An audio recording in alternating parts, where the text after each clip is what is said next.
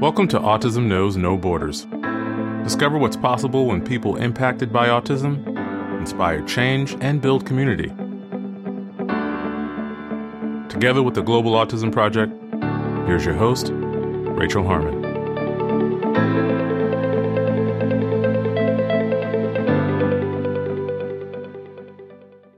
Hello, everyone. Our guest today is Sarah Bradford. Sarah is an autistic self advocate, children's book author, and the CEO of SJ Childs LLC, an autism consulting business that supports families. She also hosts her own podcast, The SJ Child Show. Her husband and their three children are also on the spectrum. In today's conversation, we discuss Sarah's recent discovery of her autism and how it affects her everyday life, masking and learning to unmask, having a deeper connection with her husband and children post diagnosis, how autism might present differently for men and women, important considerations when teaching non autistic children about autism, ideas to promote inclusion and acceptance, what Sarah's learned about autism advocacy from doing her podcast, the 1 in 44 Tour virtual summit, and advice for other newly diagnosed autistic women. In this episode, discover what's possible when you're on the inside looking out. To learn more about Sarah and her work, please visit our show notes at autismknowsnoborders.com. We appreciate your time.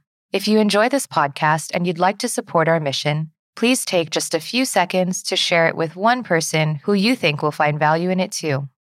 You can also follow us on Instagram at Autism Podcast, subscribe to our YouTube channel, Global Autism Project, and join our online community at community.globalautismproject.org. And now I present you Sarah Bradford. Hi, Sarah. Welcome to Autism Knows No Borders. Thank you for joining us today. So nice to be here. Thanks for having me. Yeah, you've been a community member for quite some time, so I'm excited to finally get you on the show. Yeah, get to know each other a little bit more. It's one of my favorite things to do. Could you please briefly introduce yourself? Yeah, definitely. I'm Sarah Bradford, also known as SJ Childs. Um, I'm an author, children's book author, and a podcaster, a mom, a new CEO. So that's just fresh and exciting to to start things. And I have been on my autism journey, well, learning, you know, about it and everything for about a decade now, but just recently in the last couple of months have found out that I'm also on the spectrum. So we're really looking at a, four decades of now uncovering what that means for myself. So it's been really exciting. And this community has been just amazing to be a part of. And I'm so grateful to have found you guys. Great. Yeah, we're happy to have you. So, what made you finally seek out that evaluation? So, about six years after my son was diagnosed, my husband got his diagnosis or findings, I should say, uh, that he had Asperger's at the time. And so I started really looking at what that looked like and kind of like what my perspective of our relationship was like and and how I could look at that differently than how I was looking at as a parent to a child and so then, about um, maybe a year ago, my daughter, who's 10, also, we were going for a dyslexia diagnosis and came back with dyslexia, autism, ADHD. And then I started to really think about it and evaluate okay, well, these are all the ways that she's like me, or that maybe I was like this as a child. And it started to again widen and bring this new perspective of oh wow. Like this makes more sense. And i had kind of been questioning and telling my husband how do you think i understand all all of you so well? M- maybe i you know have a space on the spectrum too. And you know it's kind of like where do i belong here? And and then going to find out for myself was it was so empowering and it really brought this connection to us as a family, really fulfilling. Hmm. To know that we were just all kind of in it together, if you will, on, on our journey. And we could give each other so much more patience and grace and understanding. Uh, being able to see number one, they're our children. So now we know that they're both so much more like us than they even than we thought they were before, even which gives us the advantage and the chance to kind of guide them the way we wished we would have been, right? Mm-hmm. And I think that's almost the best thing you can do as a parent is do better when you know better. Right. So what were some of those similarities that you saw with you and your daughter? Well, and it's so funny because I have over my lifetime learned how to mask in in many ways and so I think one of those ways is is being humble and not being, you know, ar- like arrogant or say anything, but I was so smart as a little kid, and so here I go. Um, no, but um, I was, you know, I was memorizing things as early as three, like albums that my my neighbors would. I I'm an only child, and so I spent a lot of time with just older people a lot of the times, and also the two neighbors that kind of raised me like my big sisters would make me memorize like Scorpion albums and things of the times in the 70s. And so looking back and just kind of knowing those facts, I always was really great, did really good in school, and could have been the best, you know, student I have wanted to be, but always, you know, there's always that room for social things mm. to to take their their place as well. But um so I'd say that was really a lot like my daughter. She was so bright very early on, talking emotionally intelligent and understanding things on a level that I didn't know that a child could understand things and like really relatable. So I started to recognize those types of things. Socially, we're very different, her and I, as far as like I'm very outgoing and bubbly and and she's m- more shy and very confident. And so I think that it, it's just these two different airs about ourselves. But when it comes down to like who we really are, I can see the similarities in our kind of wanting to see through other people's eyes how we should be presenting ourselves, if that makes sense. Mm. My husband likens it to being on the freeway and trying to look through other people's windshields to drive to like see how they're driving to to stay safe rather than just focusing on my own and going forward you know i'm concerned about what this person's doing or what this person is you know thinking or things. And so i, I think it for both of us that that is a very i don't know pattern that's been emerging that i've been noticing more and more. Do you think that's related to masking? Uh-huh, i do. I think so. I think that you know i I heard something the other day that said, now pretend that there was nothing around, that there was no one. Like, what would you do for yourself if there was no one looking, no one around, no one you were worried about? You know, you wanted to take a walk and do jumping jacks down the street or, and just never concerned about. And I think that that's something that I've just in my conditioning as a child. My father was in the military and I needed to be attentive and on task and on time and very controlled. I mean, it was a not in a bad bad way, but you know, it just the in the sense that I didn't have control for myself. I didn't have self independence. I had to do what was meant for me to do at all times. And so I think becoming an adult, I didn't even have a clue what I was supposed to be doing. And nobody was telling me what I should be. And so I think you find you're a lot, you know, self lost there, you know, a little bit when you're transitioning. And, and so I think that helping her now, just being only 10 years old and being able to say, okay, these were the things that now looking back on it, I may have been misguided or not properly supported in the right direction. So let me offer that to you and let's see if we can create a different outcome, you mm-hmm. know. Yeah. Oh, that's so great that she has you. Oh, thanks. like a mom who actually understands also what what it's like. Yeah, and you know, and her dad too. And it's it's incredible that we. I'm emotional, Rachel, and you know that. I'll try no. not. I'll try to be good. It's okay. it's, it's it's so great to ha- um, have these relationships with our kids that we felt like we had missed out on mm-hmm. in our childhood. You know, just this the closeness and and especially as an only child. I mean, I had no idea what like a sibling relationship was like. And my parents were divorced. So I didn't even know what a a married, you know, parent situation was like. And and so t- to have that today and I kind of liken it to a Disney movie because there's tragedy and sadness in the beginning and then it turns out to be this fairy tale ending at the end. And so yeah. it's kind of like the the, the style my life has has gone now. And now to find out, you know, that the thing I've been most passionate about, which is autism and helping my community, you know, my my kids' peers, their neighbors, just the the school teachers, things like that, helping them understand how to better communicate with them, especially for our son who is 12. He was diagnosed when he was 16 months old.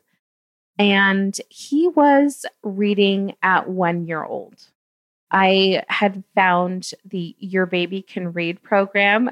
it was uh, quite a while ago where they had DVDs and flashcards that you could start to help your baby learn how to read. And so I was very interested in early childhood education. And I thought, I will, I'll do this. This, you know, is right up my alley. And it, it was very successful. He was reading right away. He was writing at two. And so, because he was still nonverbal and, and hadn't sp- started speaking, we were able to communicate through writing, mm, through mm-hmm. lists. And I would make like a wants and a needs list and put his items of, of choice that he, you know, things he needed. And we started to form our communication through that. We did do some sign language. And then when he was three, I started recognizing that he was writing down lists of things, just like license plate numbers, addresses, store names. And I started to recognize that he had a photographic memory. I mean, it was exciting and challenging at the same time because you're like, oh wow, like this is this is so neat. And I just jumped on and like got all the preschool, kindergarten age educational academic stuff I could find and really just started teaching him and he started self-teaching and it's been a really fascinating journey and he's 12 now. I would say at age of 8 we had him tested. We wanted his IQ tested. We didn't get a IQ number, but we did find out that he uses 99% of his working memory, which is all you can use, right? Yeah. so, yeah, yeah. Um, and so at, at that time, like I said, he was eight, which would have put him in third or fourth grade. I think third. He was doing sophomore math. He did like they tested him and he was at a sophomore level in math. Wow. Yeah. And now at the age of 12, he's phased out if I, I don't even know how to say it correctly and so this year i'm going to be looking into options because i don't even know what is the next step. You know do, does he take a ged now? Do do colleges start to be interested in finding out if they can you know help him? So there's just like this new amazing new discoveries to make with him every day. And, you know, we've been homeschooling and online school for so many years now.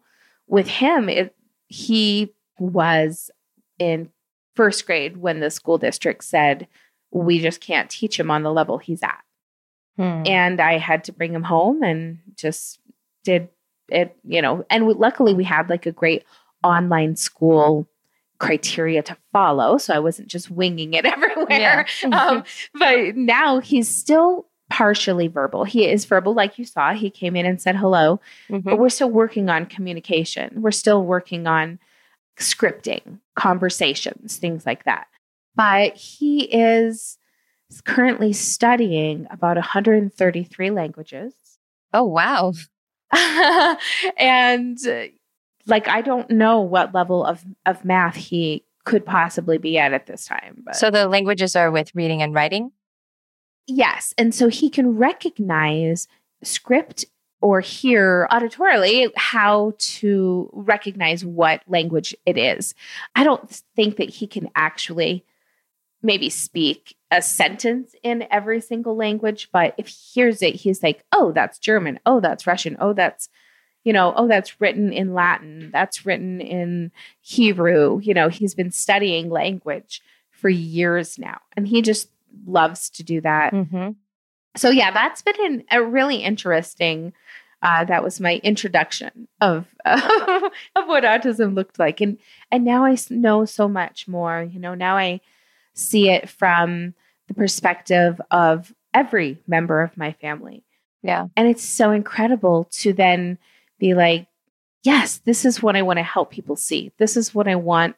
This is what I've been advocating and speaking about and you know, telling my husband like I need a louder voice. I need to help people understand just how integrated everybody already is and just not seeing things for the the real picture. Right, right. Can you elaborate more on like that connection you were talking about with your husband? How that changed after you found this out about yourself and got that confirmation? Yeah, absolutely. We've been together for it'll be 18 years this year. So for us, we have this like best friend marriage and we've been so close for so long. And when I realized it was at that same time that we had had DJ tested when he was eight, that's when I was going over the ADOS and I was like, ah, husband, husband, husband, husband, check, check, check.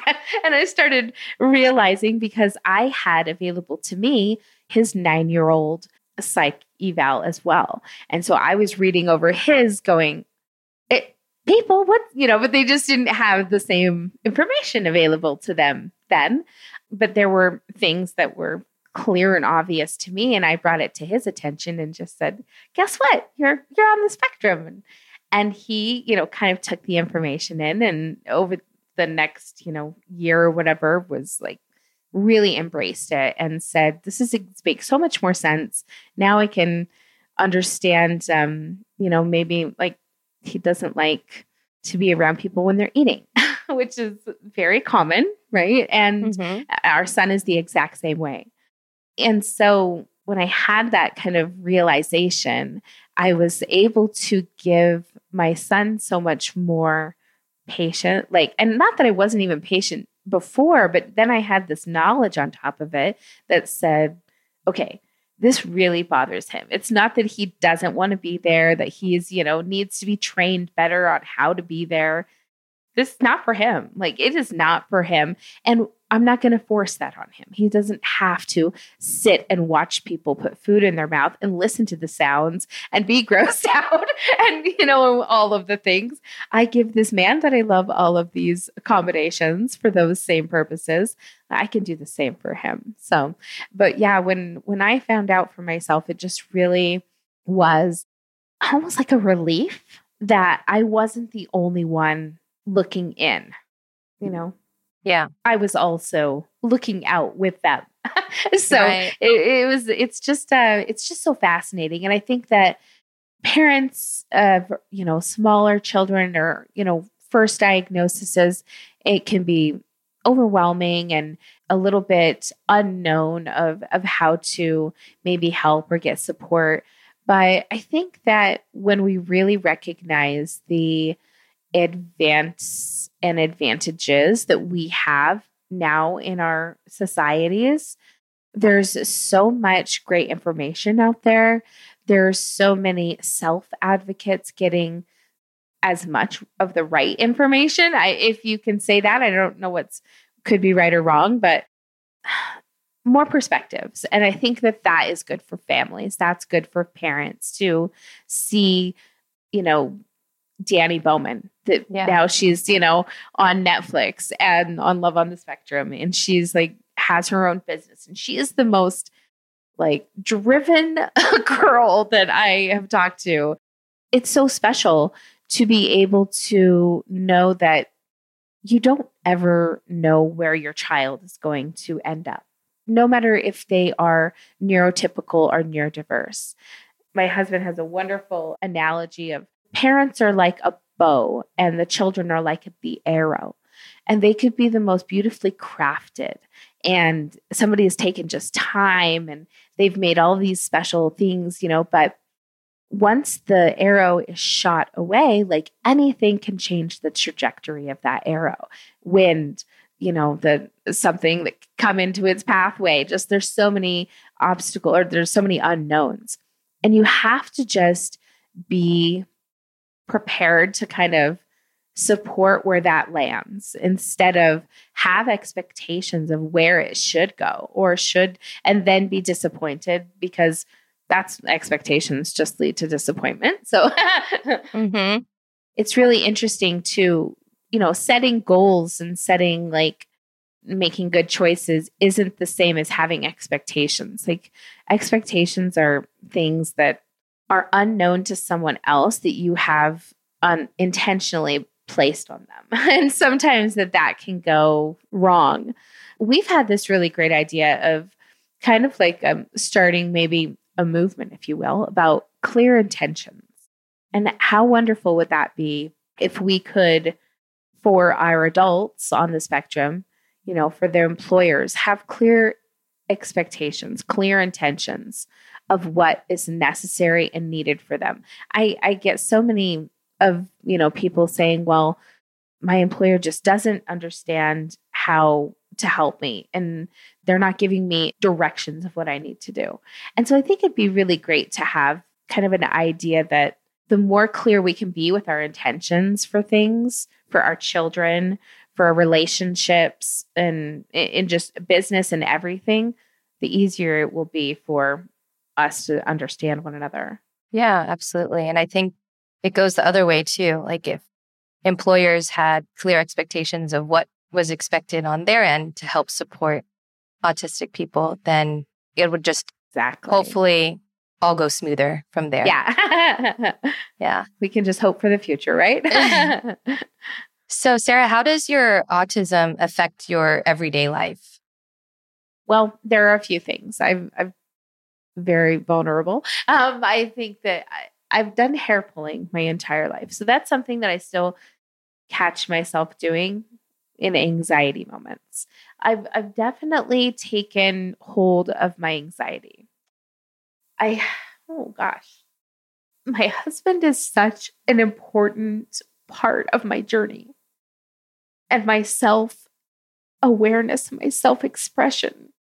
He's really helped me to be open to understanding how I'm masking around people. And it's funny, we used to have a saying that I have a secretary voice. And he would always say, like, don't talk to me in your secretary voice. Just talk to me in your regular voice. and I didn't know that that was a thing, right? I mean, I was a paralegal. I was literally a secretary. Ah, so uh-huh. I I just had a professional, I guess, you know, persona, if you will. And then regular me, just being myself persona. But he always saw how that was. And now we both know, well, that's masking. That's me trying to put up whatever whoever is expecting me to be what they're expecting, right? I'm Yeah. I'm putting on this front that I'm this beautiful, you know, happy secretary. Oh, let me help you with all of your things and do all the things for you, which is a lot of what my conditioning as a child was. I remember go we would go to events and my dad would say, "Go clean up those people's things." Go and I was kind of like the servant or the the Mm. person that did for others all the time. And so I think that also formed me into kind of a fawning type of, of person, which can be unhealthy and and definitely I think what's really lucky um, in my relationship with my husband is that he had an interesting perspective growing up, being able to have a lot of well, he he went through the justice system a lot, and he was forced into therapies. But at the same time, all of that therapy really made him a well-rounded person and created this person who could be objective and not not emotional in helping you get to that same place mm. which at the time when i met him i think that i was i wouldn't say my worst self but maybe a little bit in that i had no self-control like i didn't i was very impulsive i didn't have good communication style i definitely had a problem lying when I was younger. And that's something I had to overcome early in our relationship. And that's kind of interesting. I we had like something happen and he said we can't even work this out if we can't be honest with one another. And I didn't know how to change. I didn't know how to stop something I had just kind of been doing as a pattern for so long. And so I think that I really knew like the weight of the relationship. And I started going to Narcotics Anonymous meetings. The only place I could like find to go and sit and say, I have this problem. I need help. I need to stop. Like, mm-hmm. what do I do? Like, and I and I'm kind of kind of an interesting way to go about it. But and the problem you're talking about was lying, like compulsive lying. Yeah, exactly. And mm. I and so I think that that was a a problem for masking and not and obviously not getting in trouble when I was young because of all of the control. Right. Uh, and so I think that that definitely is a masking though. I think that when you when you do that compulsively, that is also part of a masking technique, if you will. Mm-hmm. So I, I did this these classes. I went for like eight weeks or you know whatever, and I just decided to turn my life around. And everything changed after that. Everything changed. My relationships, a lot of people fell away, which is a natural course of life. And a lot of great relationships came about ours included. so, you know, now we're here on 18 years. It's like two decades of, of being with someone who I fully trust, who treats me more important than anyone in the world, and who we can now know that we like have been through all these struggles with one another and helped each other out along the way. And so it's really refreshing to see like like you said like I could point out all of all of his autism traits and now he's starting to, you know, we're starting to see more of mine. And it's kind of cute. He's been giving me my autism card every once in a while when I need it because I, you know, start to question or have a little bit of imposter syndrome and especially trying to build a reputation in the community. I was trying to do that before I, I knew. And now I'm I have an even different kind of approach that I can take. And I can say, I'm an autistic woman that was something before I was like, I'm a mom, I'm a wife, you know, and and now I, I can wholeheartedly say, this is me and all that comes with it. That's amazing. And the fact that he said your autistic traits are showing up more now, I mean, that's also a sign of you just being more authentic, right? And breaking down those walls. I agree. And that's interesting that you said that too, because the one thing that we noticed was when I got my testing done, they did, you know, a hearing test and things. And I found out that I hear one second longer out of each ear. And they couldn't really say why. And my husband came up with the, he's just brilliant, so brilliant.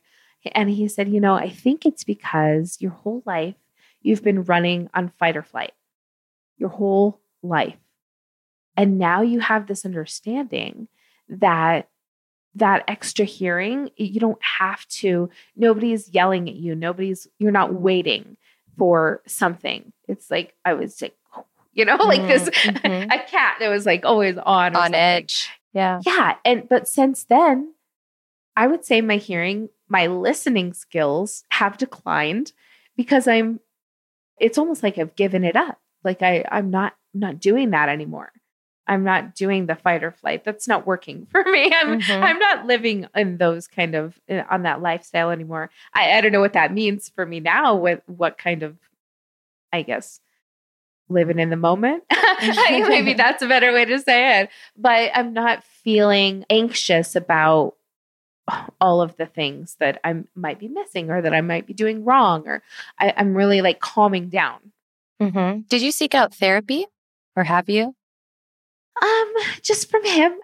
okay. he's, he's, he's my my own personal therapist, uh, mm-hmm. uh, and then you know just friends. But no, and I don't think it's a bad idea. But I think that when you have a relationship with somebody who can help you uncover the core of things, that's basically what you go to a therapist for. So I think that we have each other in that sense, and and I probably I'm not as good as a therapist for him as he is for me.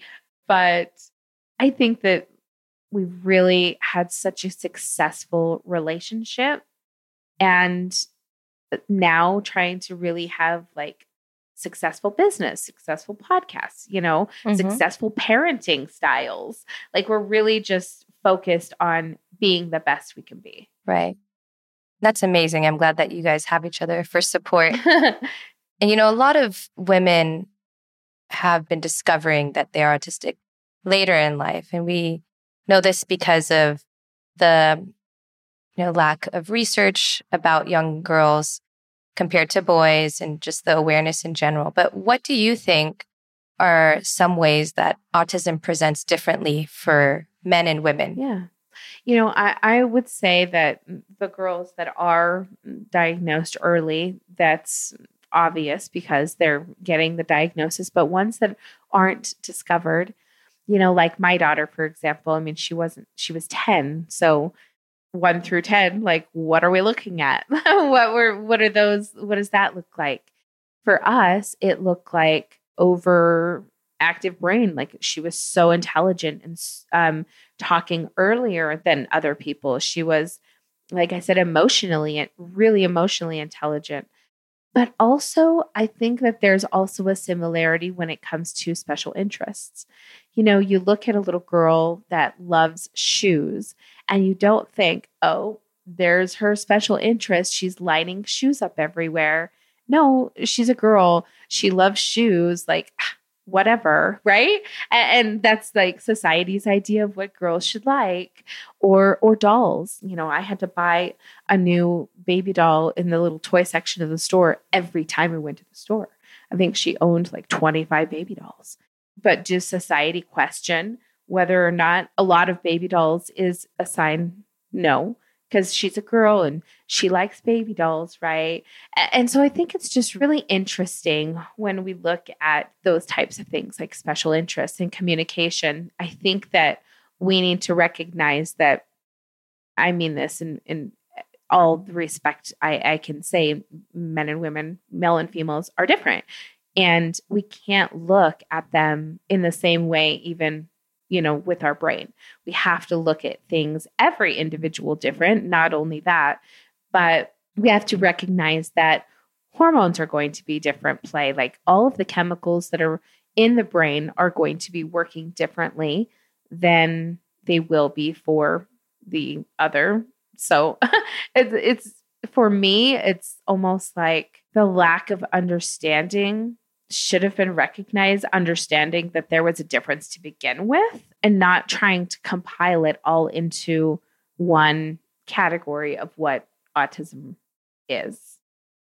So, what do you think are some specific challenges to being an autistic woman? Like, do you find it hard to relate to the world or struggle being heard more than males? Yeah, you know, I think that for me, I always had a physical difference and not one that is um, very easy to see for others. It's a outer ear microtia, which means I have really little ears. And so I always thought me feeling different than everyone else was that. And I'm sure that that was part of it. But now I know it's also because, you know, neurodiverse. But I think that that is something that has always affected me. I just thought it was for different reasons. So now I can see that. Now I can see that it, in fact, I would liken myself to a unicorn that just was always off, kind of prancing around everything else, looking in, never really realizing that, knowing that I was like, had, you know, special talents and I was really good at whatever I wanted to be good at. And I think that that's an interesting sign, if you will. I and I find the same thing in my husband. Like when we first met, and we would joke a lot that you know we were just both above average. and I don't mean to be like you know sound stuck up or anything about that, but he, he's like masters anything he does. Spray painting, like playing pool. We used to play in billiards tournaments, and he would just beat everyone, all the old players, all the young players. Like once he finds something and tunes in, he just masters things.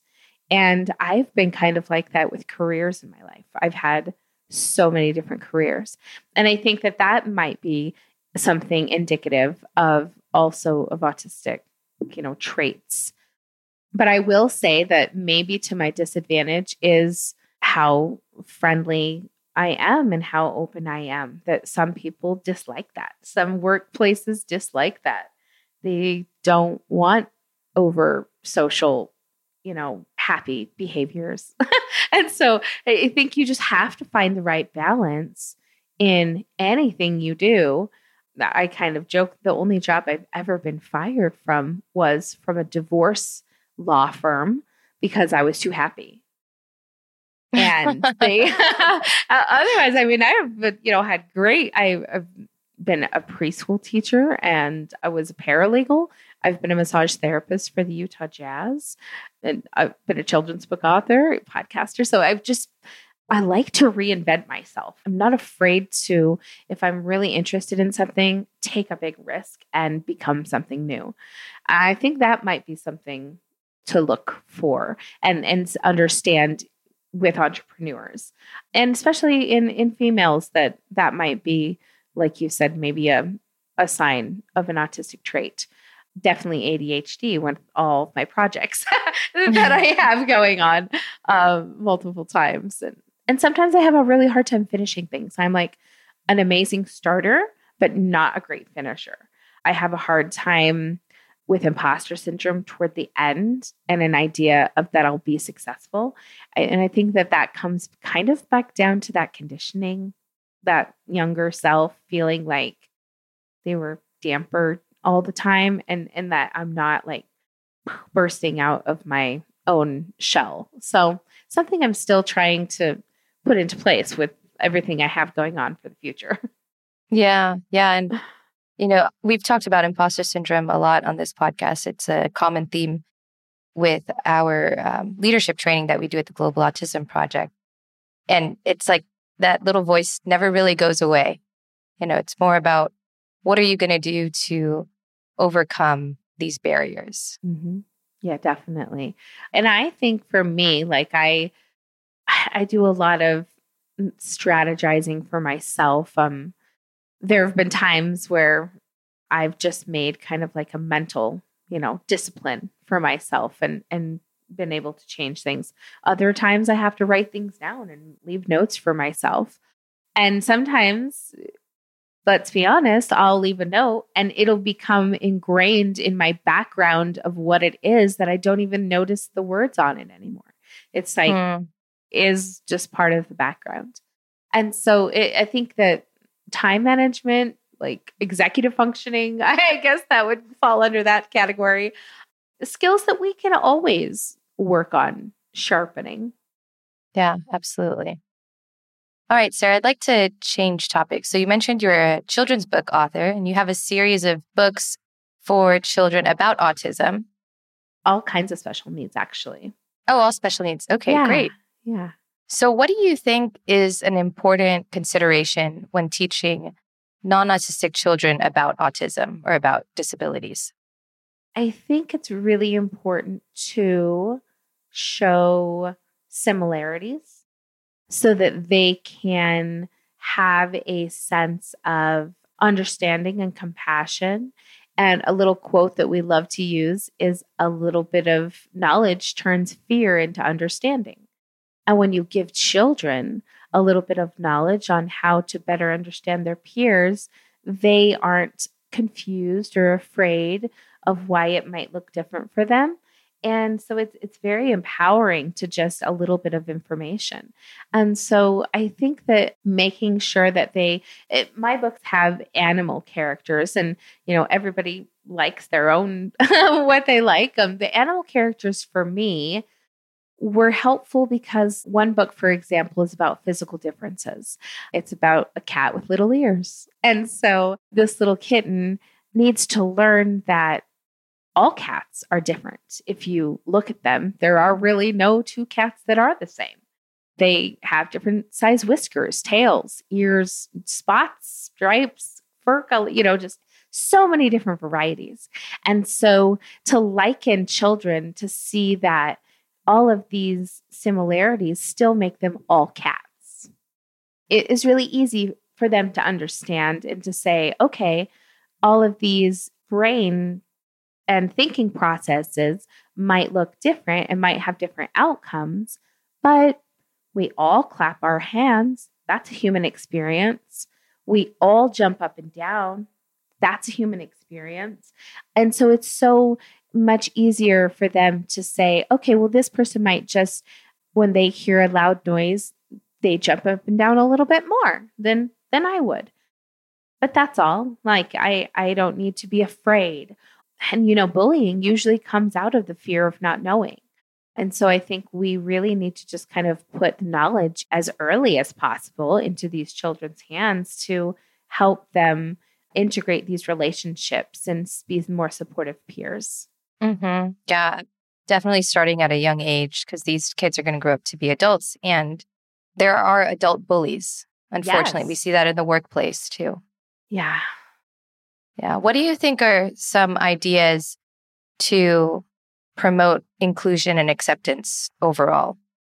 Um, you know, my personal favorite thing to do. This is without ever knowing anything. It has nothing to do with autism and everything to do with a good way to just be a good person every day. So, great advice for everyone.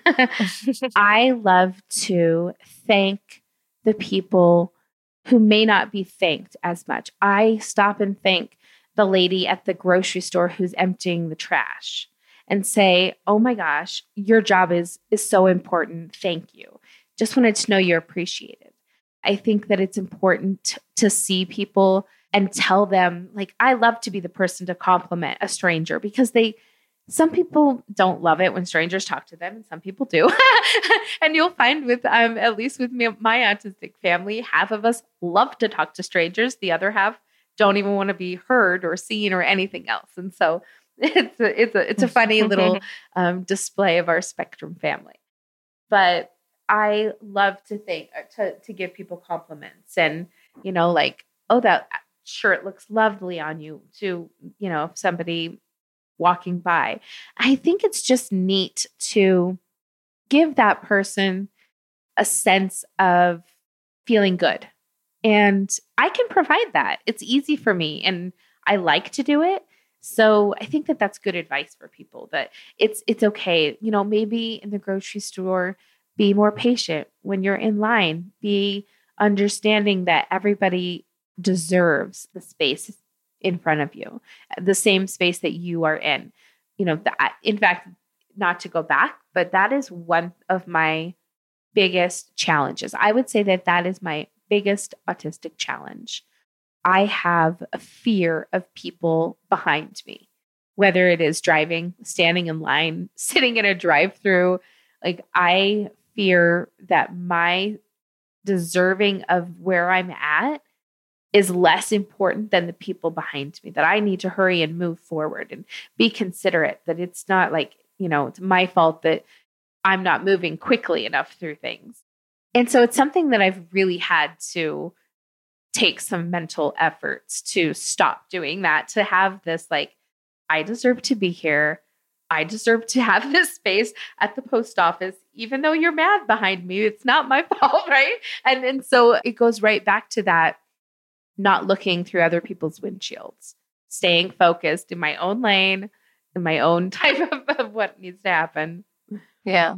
Sorry if I went off track there. No, that's okay. so going back to what you were saying about showing appreciation or or gratitude, giving people compliments, I think that's also contagious, right? Like if you model that to people around you, even if it's to complete strangers, they might be caught off guard at first, but then they'll see like, oh, so I could do the same thing. I could actually extend some nice words to the next person I see and kind of pay it forward. Yeah. So I like that. It's like a ripple effect. It's really neat too. And I'll tell you the places I'm I'm a really loyal customer, if you will. I'll go to back to the same store forever. And especially if I've made relationships with one, two, ten people, whatever. I love that. I love to go in, say good morning, say hello. You know, there's times where as a mom with little little little kids, you know, I was, you know, five dollars short at something at the checkout. And I've already built these beautiful relationships with these people, and they don't even think twice to jump in to help me. You know, they're just so giving. And so it comes full circle, certainly. So I think it, it's really, like you said, it's a really great example to to go and to show for people. Right. All right, Sarah, let's talk about your podcast, the SJ Child Show. Yeah. So, yeah, tell us about some of your topics that you cover, the different guests that you bring on. Yeah, definitely. So the SJ Child show came about. I was just going onto people's podcasts to promote the books, and SJ Child is my author name, my pen name for my author name. And as we were trying to figure out names for the podcast, I thought, well, we already have a brand name. Let's just keep it. we'll stick, we'll keep growing. And so SJ became a thing, and she became a real person as a host. And um, it's been so exciting. You know, at first I thought, okay, I'm going to keep it kind of instead of just focusing on autism, I wanted to interview some business people that I had built great connections with that weren't autism related. I wanted to interview some authors and things. And so I kind of wanted to just keep it open, like, you know, a talk show, basically. Mhm. Our tagline was supporting families on the spectrum of life. And so I wanted it to be about helping educate families and bring tips and information, but not just solely on that. But that's sometimes not how things play out. so it, it's mostly consistently, um, I have probably more autism episodes than anything else. And they range from potty training, I mean, from very, very early on to, you know, adult transition to moving to their, you know, own houses or independent living, all the way to the CEOs and you know the celebrities that I've been able to to interview. Just some incredible, incredible people. Yeah. What have you learned about autism advocacy from doing the podcast? Oh gosh, everything. so so much. I mean, I, I really learned a lot about different people's styles, um, language. You know, maybe perspectives that I hadn't had before that now I could give a different look at. One really important one, I think, and I, I br- brought this up just briefly a little bit earlier, but grieving or using the word grieving during a diagnosis process for parents. You know, I had no idea as an early parent that that was a derogatory term, if you will. And if you think about the word, I mean, we use it for the saddest times. And I did an interview with an adult trans male that said when they were growing up, that was a term that their parents used frequently was devastated and mm. grieving and it really really affected him, you know him and i learned i i had no idea because i was I guess, promoting that that was okay for new parents. You know, like in some of my autism groups that had new parents coming in, I would say, oh, it's okay to feel like you're going through this grieving process and and things. But then when you learn something that maybe you shouldn't say anymore, you learn not to do that. And and so now I've completely changed the way I look at that, the way I talk about it and I think it's important to just even bring it up because you don't know until you know that it is something that has affected someone like that. Yeah. That's interesting because I've definitely, we've talked about that grieving process here on the podcast. What would an alternative be? I like overwhelming because it doesn't have a negative connotation. It's just what it is. It's overwhelming. It's a lot of information, it's a lot of emotions, it's a lot of new perspectives to have to learn about. I think it's fair to say it's overwhelming. It's overwhelming for the child and the parent. Mm-hmm. But I don't think it gives the child a sense of, uh, I mean, parenting is overwhelming anyways. Like it, so it, it kind of it lightens the the mood around it. It doesn't make it like we grieve the loss of people and things and friends. And so I, now i see that that's just like really sad thing to say and especially if your child hears you know and of course people in uh, parent groups and things like that i understand they're not saying it to their child but it's important to still have that information that some language can be harmful. Mm-hmm. Yeah, that's really interesting. And I'm also trying to just wrap my head around it now because I do see the parallels, right? Like the grieving the loss of the child that they could have had. Examining those steps for what they are could also help in the acceptance process. Yeah.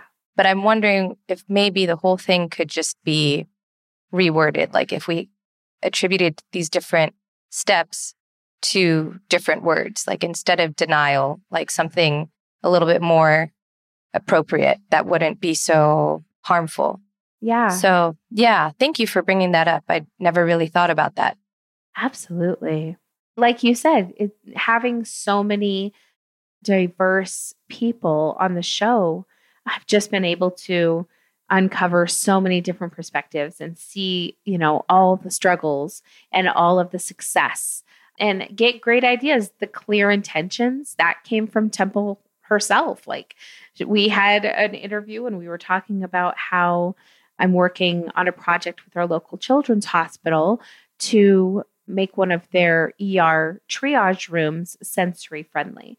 And one of her ideas, in when I was kind of talking to her about what are some things that you think might be important in that process, she said, Well, what about clear machinery so that kids can see inside the thermometer, inside the blood pressure machine, in the inside workings of things? Mm. Yeah. Which really gave way to that clear intentions across the board, right?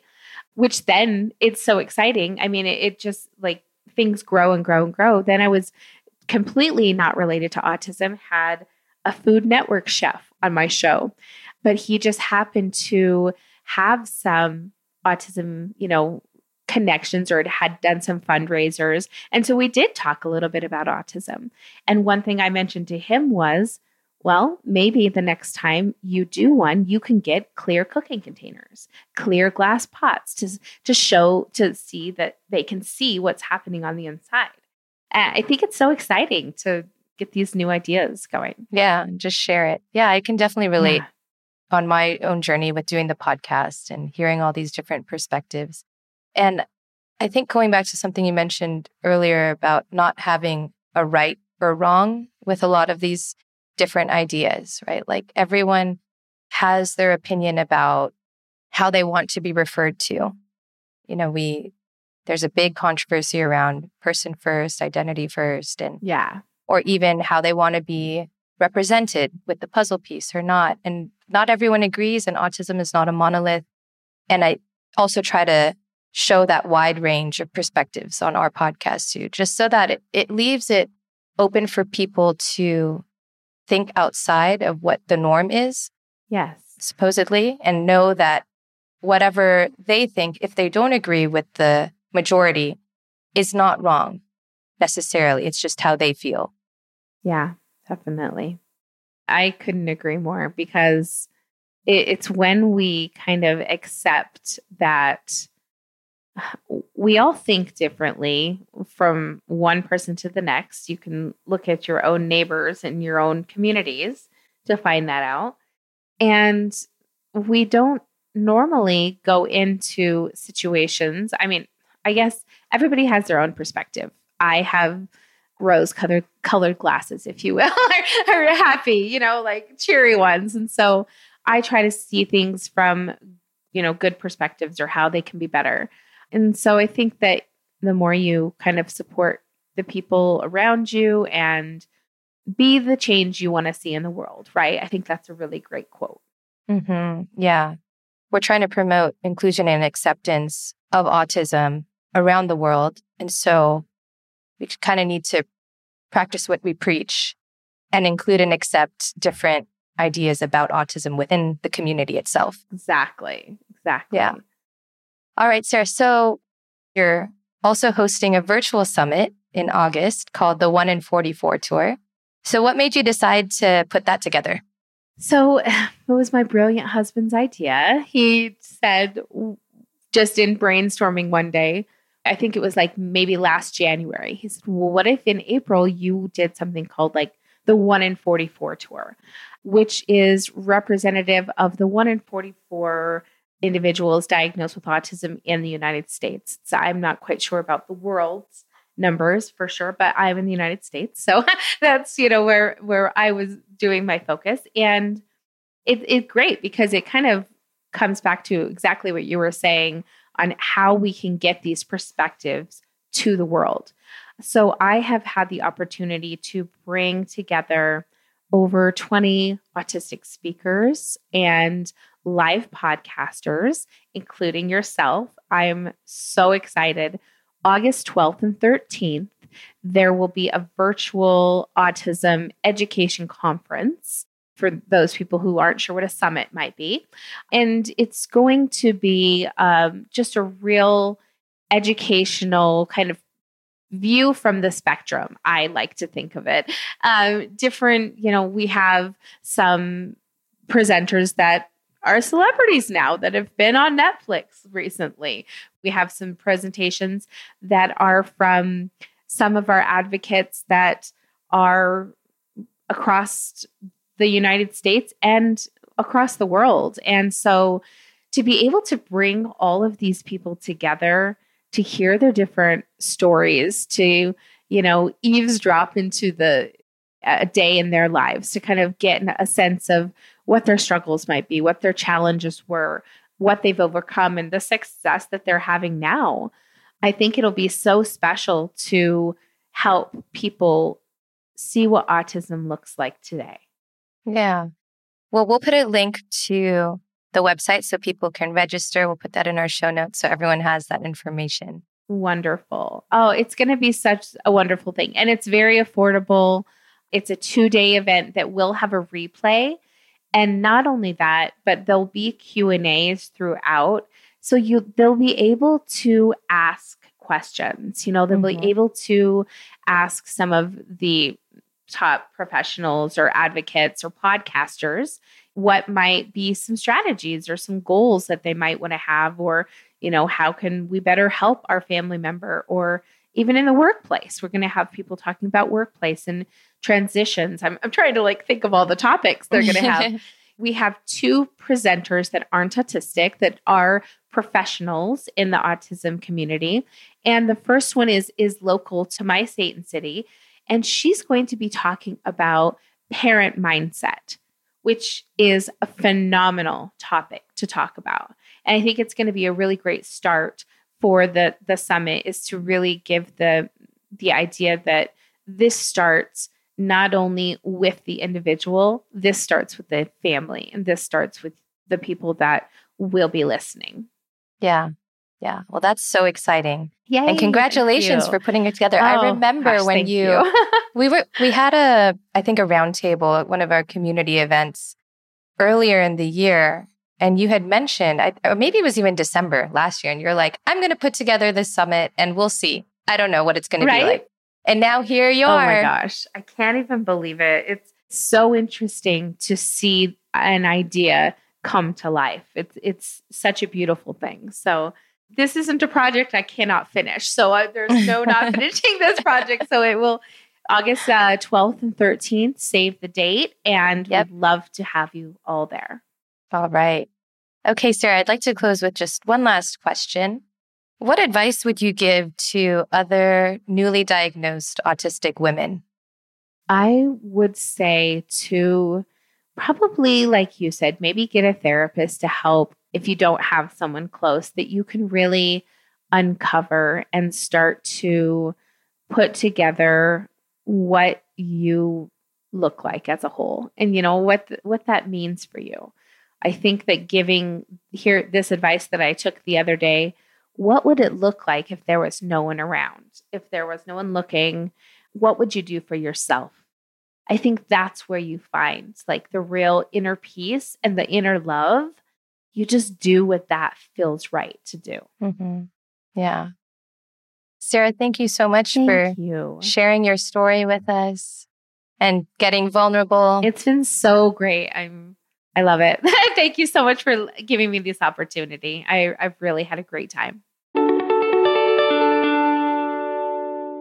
Thanks for tuning in to Autism Knows No Borders. Sarah's virtual summit, the 1 in 44 tour, will be a great way to hear different perspectives on important topics from a variety of speakers. I'll be hosting our next community roundtable discussion live at the summit on August 12th at 12:45 p.m. Eastern. If you would like to participate in the community roundtable and go live with us at the summit, please join our online community and RSVP to the event at community.globalautismproject.org. Let's work together to transform how the world relates to autism. Thanks for listening. Take care.